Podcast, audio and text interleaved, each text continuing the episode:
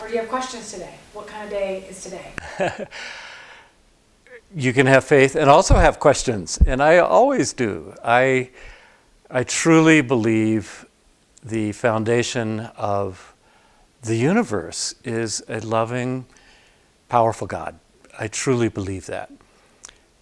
However, I also take a lot of my guidance on what faith is like from the Bible. That's why it was given, I believe.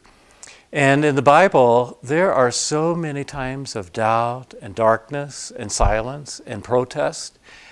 My wife used to work with senior citizens, and commonly when you go to a hospital, you want to read the book of Psalms because it has such comforting words. Well, you got to be careful when you choose a psalm. About two thirds of them are words of, of protest, words of lament, complaint. And sometimes when I'm on a, a college campus, I'll say, I challenge you to find a single argument against God by the new atheists, people like Richard Dawkins, Sam Harris, Harris uh, Christopher Hitchens, or the old classics, Voltaire, Bertrand Russell, David Hume. Find a single argument in those people's writings that is not already included in the Bible. And I have respect for a God who not only gives us the freedom to reject God, but actually includes the words we can use in the sacred scriptures. And I think God, uh, God can take it. The one thing God can't take, I would say, is dishonesty, pretense. He wants us to come exactly as we are.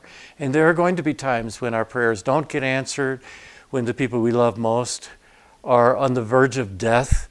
And even if you're totally committed to a loving God, you have a personal relationship with, there are those times when you think, could it possibly be true? It doesn't seem true. We go through Job like experiences. Every, every great saint that you've ever read, they all go through a dark night of the soul, times when you just have to hang on. That's part of the faith experience. Right now, today, I, am in a faith day, not a question day, but there are always those little questions floating there, and it, every once in a while they're going to come boiling to the surface. Yeah your newest book, Vanishing Grace, I honestly think is one of the most important books of the 21st century thus far. and I mean that sincerely. And here's why. If what we believe and what we pursue as a society determines our destination as a society um, is the truth, then what's happened to Christianity in Western culture and people's view of Christianity could have a, a dire effect on our future. Sure, sure. And so, in Vanishing Grace, I think it's an extremely important book for our time because you're saying, wake up Christians and non Christians alike. A lot of people don't think Christianity is good anymore. Right. A lot of people are angry with Christians. A lot of people have a very negative view of Christianity. What's happened? Mm before I wrote this book, I, I wasn't sure who I wanted to write to. I was aware of this big divide. There are Christians over here, and I am one. And then there is this society over here that's growing increasingly hostile and skeptical and resistant to Christians, even fearful of Christians. And the, the gap just keeps widening and widening. And I wanted to do something to, to bring the two together, to bridge that gap. And finally, I decided okay, I, have got to write to Christians. They're my people, they're my tribe. Uh, for 45 years, I've been writing for Christians, and I need to express to them my concern. So I wrote the book for Christians, and it, it's about what is happening in society in general that has made us less attractive, less appealing. Grace, when I encountered grace, when I first took that gulp of grace, it was like nothing else. I realized this is what I've needed. This is what I have longed for, thirsted for.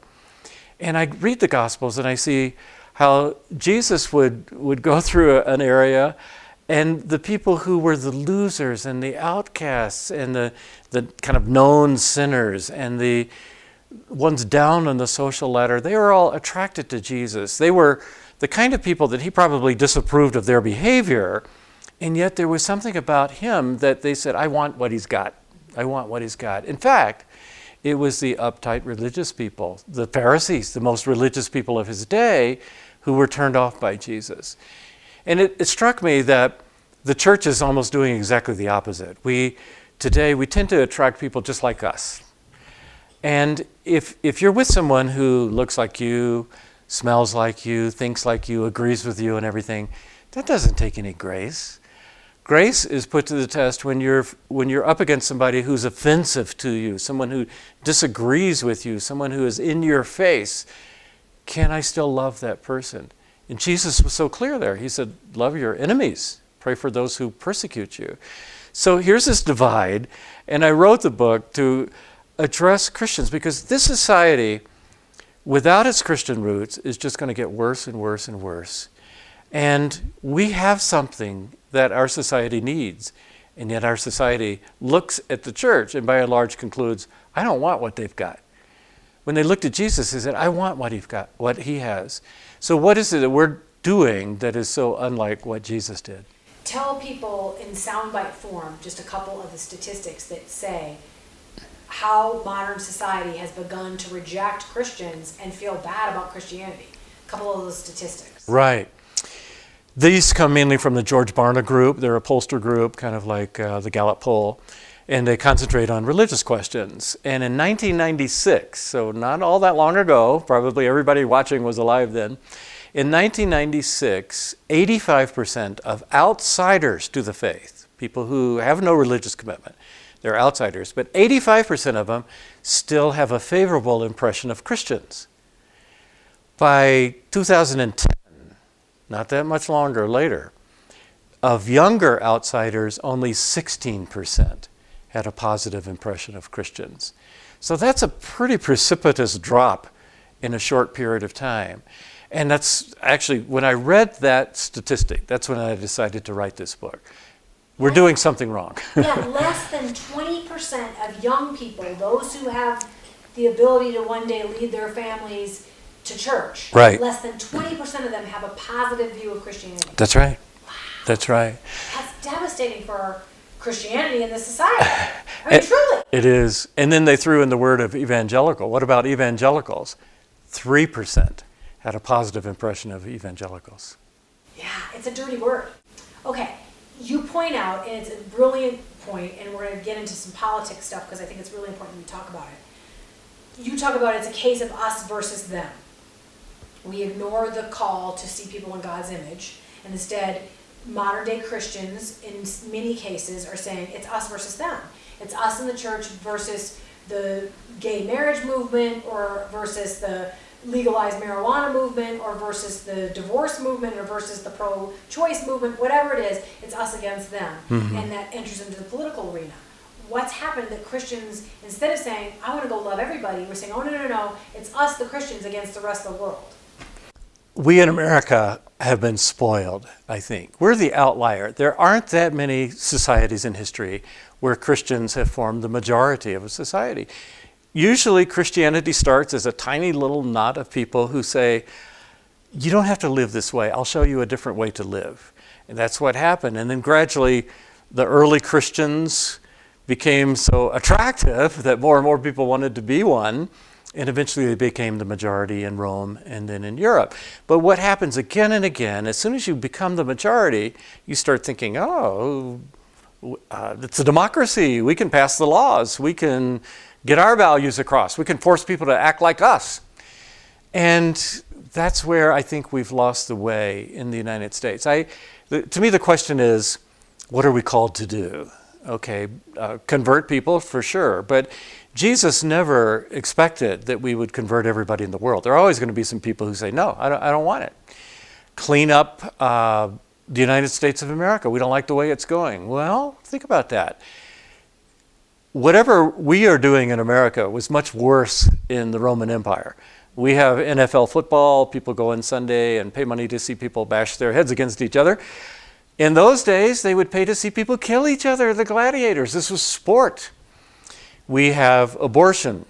In those, and there's a question when does a baby become a human being? State legislatures debate this. In Rome, their way of birth control wasn't abortion. They would let the baby be born nine months out of the womb alive and just leave it by the side of the road for wild animals. uh, historians estimate as many as a quarter or a third of babies born were just abandoned like that. And interestingly, Jesus didn't talk about either one of those, did he? Not a word on gladiators, not a word on. And he didn't take his job as, let's clean up the Roman Empire. The same with the Apostle Paul. At no point do you hear the Apostle Paul saying, let's go and clean up this rotten society around us. When I was writing this book, I came across a phrase that I had never noticed before. It's in the book of Hebrews, and I made it the epigraph of the whole book. Hebrews 12 15. It says, See to it that no one misses the grace of God. And that's, that's a, a slogan I can get my mind around each day. I, I tell you, the, the ones I have the hardest time with are computer helpline operators. You know, you, you dial this number, you go through this long phone tree. They put you in touch with somebody in another country who doesn't speak good English, and they go through this little routine. You've tried every one of those things, and I'm just getting so impatient.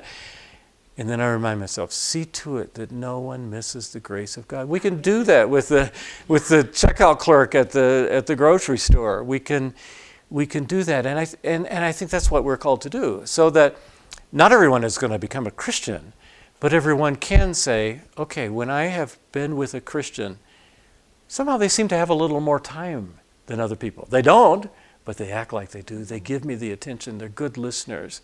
They care for me. When I fall down, they don't kick me, they help me up.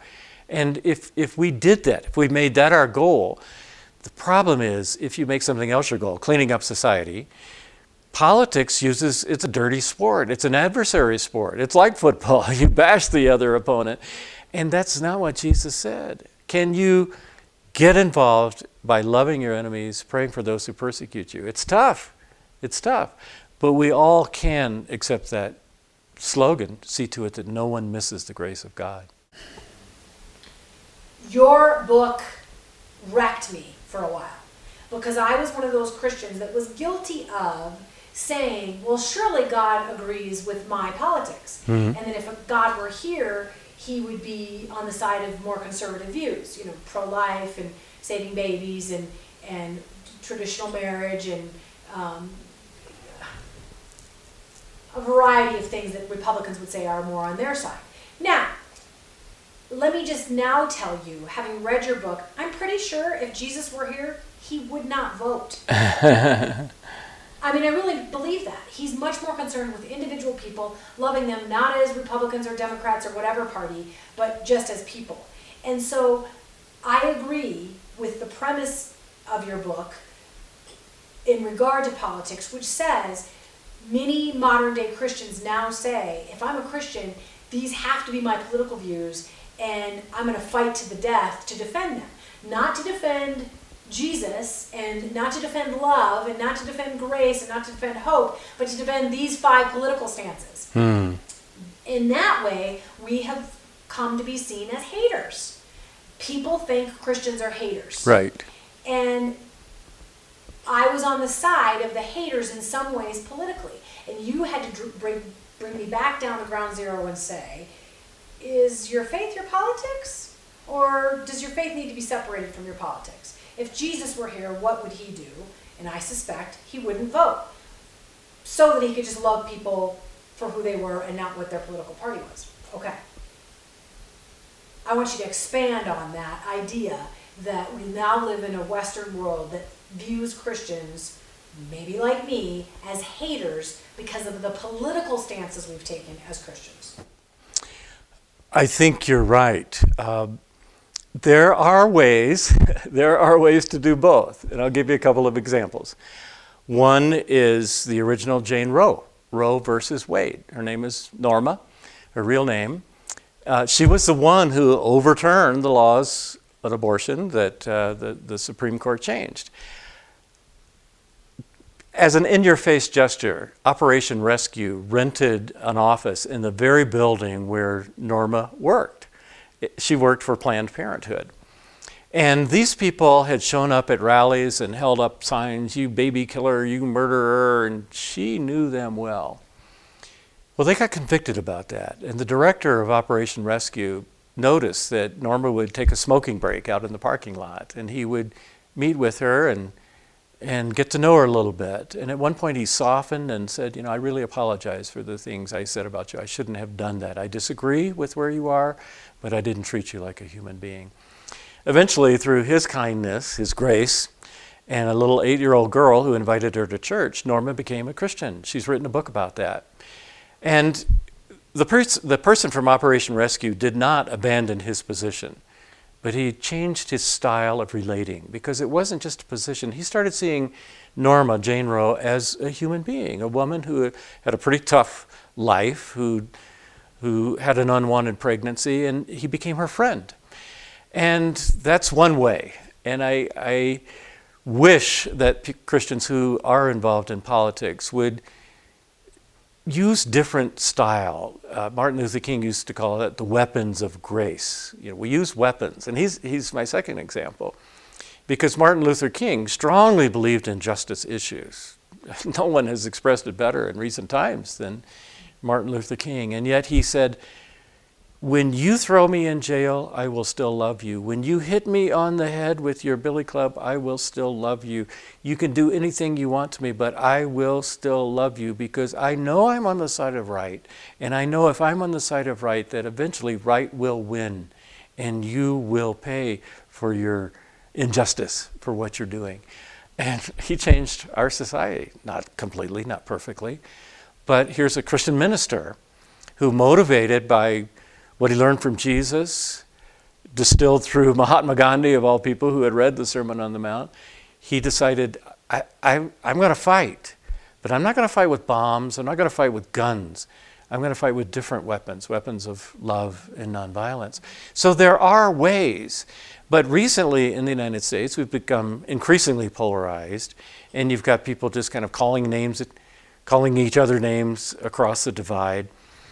I have uh, uh, the privilege of traveling a lot overseas. I take about three or four trips overseas, and one of the things that has uh, has been a, a remarkable learning experience for me is to go to some places where, if the closer you are to an evangelical Christian, the more liberal your politics are. It's not true in the United States. If you go to a place like New Zealand, even the UK and parts of Australia, they say, well, the gospel is about caring for the poor, and the gospel is about racism, you know, and, and the rights of women. And these are the things that we're, we're, not, we're not sure about these things like gay marriage and abortion. We're not really that concerned about them. But these things we know are important. And it's so funny to be around these Christians who are just as devout and, and full of prayer and worship as Christians over here, but they see the political spectrum differently. And I wish people in America had that, everybody had that ability to, to meet some people who read the same Bible and come up with some different priorities. I have speculated that when I got to heaven, God would say, the Republicans had it right on some things and the Democrats yeah. Because, you know, yes, there's something beautiful about protecting the sanctity of life and protecting marriage and, and you know those are typically republican issues. But there is also something beautiful about helping the downtrodden. Right. And you know that was the original idea of welfare and, and helping women and, and all these other things that jesus also stood for. So really neither party has it completely right or completely wrong when it comes to what Jesus was asking us to do. I really just want to be real about this. I, and Shelly and I have talked about this. We live in a time now where Christians and Christianity is viewed as hateful. Christians like me are viewed as haters.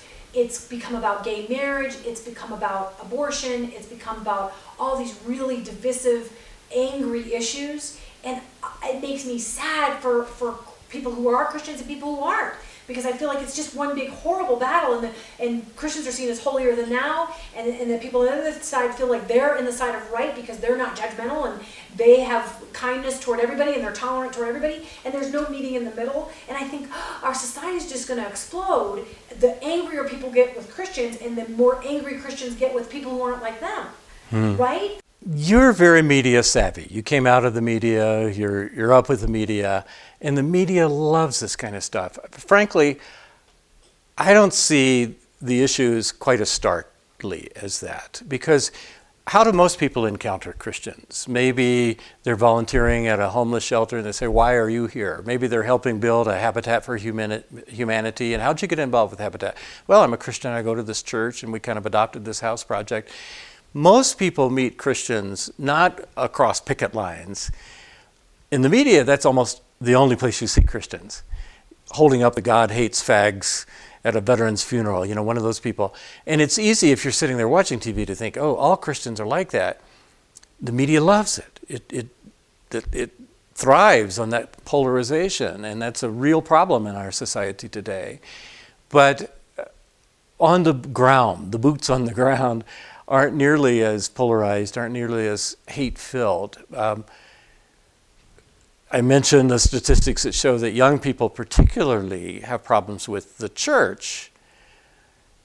But That's a, I don't think they hate Christians. I think they're not immediately attracted to Christians because young people, they kind of don't like anybody telling them what to do, and they see all religion as a bunch of rules trying to keep me from having fun. What we haven't done a good job of communicating is that is that Christianity, uh, the life Jesus promised, was a life that's abundant, that's full, that's full of joy, and that whatever rules there are aren't to keep us from having fun, they're to keep us from hurting ourselves, keep us from damaging ourselves. It's the best way to live. God created us, God knows the best way for us to live. We haven't done a good job. It's all, no, that's wrong, no, that's wrong, no, that's wrong, instead of, this is what's best, this is what's most fulfilling. And we, we we need some help in getting across that message for sure.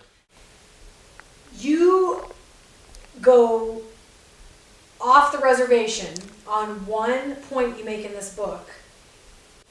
You say, in a world where some people view Christians now as haters, mm-hmm. where Christianity has a more negative view than ever before, you take this big risk by reminding people that Jesus called us to love our enemies not be critics, not be separatists, but to love our enemies. And that could even mean loving terrorists. Hmm. And in this day and age, when we think there is nobody we'd like to see die more than the terrorists who are beheading Americans, what do we do with a Philip Yancey who says, What if we decided to love terrorists? What if we adopted a terrorist for prayer, the way you talk about this one group? How are you going to defend that in the public? Well, there's a story behind that, as you know, because I was speaking on a prior book, a book on prayer. And I was going through the various prayers of the Bible, and the one I kept running into was love your enemies, pray for those who persecute you. I said, man, I don't do that. I started thinking, well, who are my enemies? Well, Russia used to be, but I never thought of pray. I grew up in Atlanta. We used to hide under our desks afraid of the Cuban missiles. I never thought of praying for those people. They're our enemies. We're guarded guard ourselves against them. So when I was speaking in my church, I, I brought some enemies, pictures. I don't know if you remember, but back in, in uh, the Gulf War days, they actually did playing cards of the 52 top terrorists, Osama bin Laden, various people. So I brought some pictures of those playing cards and projected them for the church and said, Here they are. What would happen if every church in America adopted one of these guys, learned to pronounce his name, and started praying for him? Isn't that what Jesus asked us to do? Well, there happened to be somebody in the audience. He lives in Colorado Springs. He's a colonel in the Army. And he drove up. I, I had never met him, but he drove up to, to hear, the, hear me speak that night. And he went home, and that really got to him. So he started a website. You can check this out. It's atfp.org, adopt a terrorist for prayer.org. And he you can go on their website and adopt someone. He gives a little profile. You have to commit to pray and sign up. He also has a comments page, and people responded exactly. Here's a guy in the army, right? And some people knew who he was, and they write in things like, Pray for them. They're trying to kill us. We ought to murder them. We ought to kill them. We ought to blast them. You know, this is the craziest idea I've ever heard. Why would Jesus even say such a crazy, outlandish thing? And this is what he says. He says in the Sermon on the Mount, he said, The reason I want you to do this is because the more you do this, the more you're like God, the Father. God causes the rain to fall, the sun to shine on the evil and the good alike. And if you can find a way to adopt a spirit of love toward people who are least like you, then you'll know a little bit of what it's like to be God. be like God, loving the enemy. Because we, and, and I think that's where the church gets it wrong. One of the things you hear people say about Christians is they're holier than thou, you know, holier than thou. There, there's this step up here and they're looking down on people here. As I read the Gospels in that passage particularly, Jesus the, changes the emphasis from who am I better than, but not holier than thou, less holy than thou. Compared to God, we're all messed up, screwed up, sinful human beings. And maybe my behavior is a little bit better than this person, but you know, it's, it's like an inch and we're dealing with the entire universe. None of us measures up. And that's where grace comes in.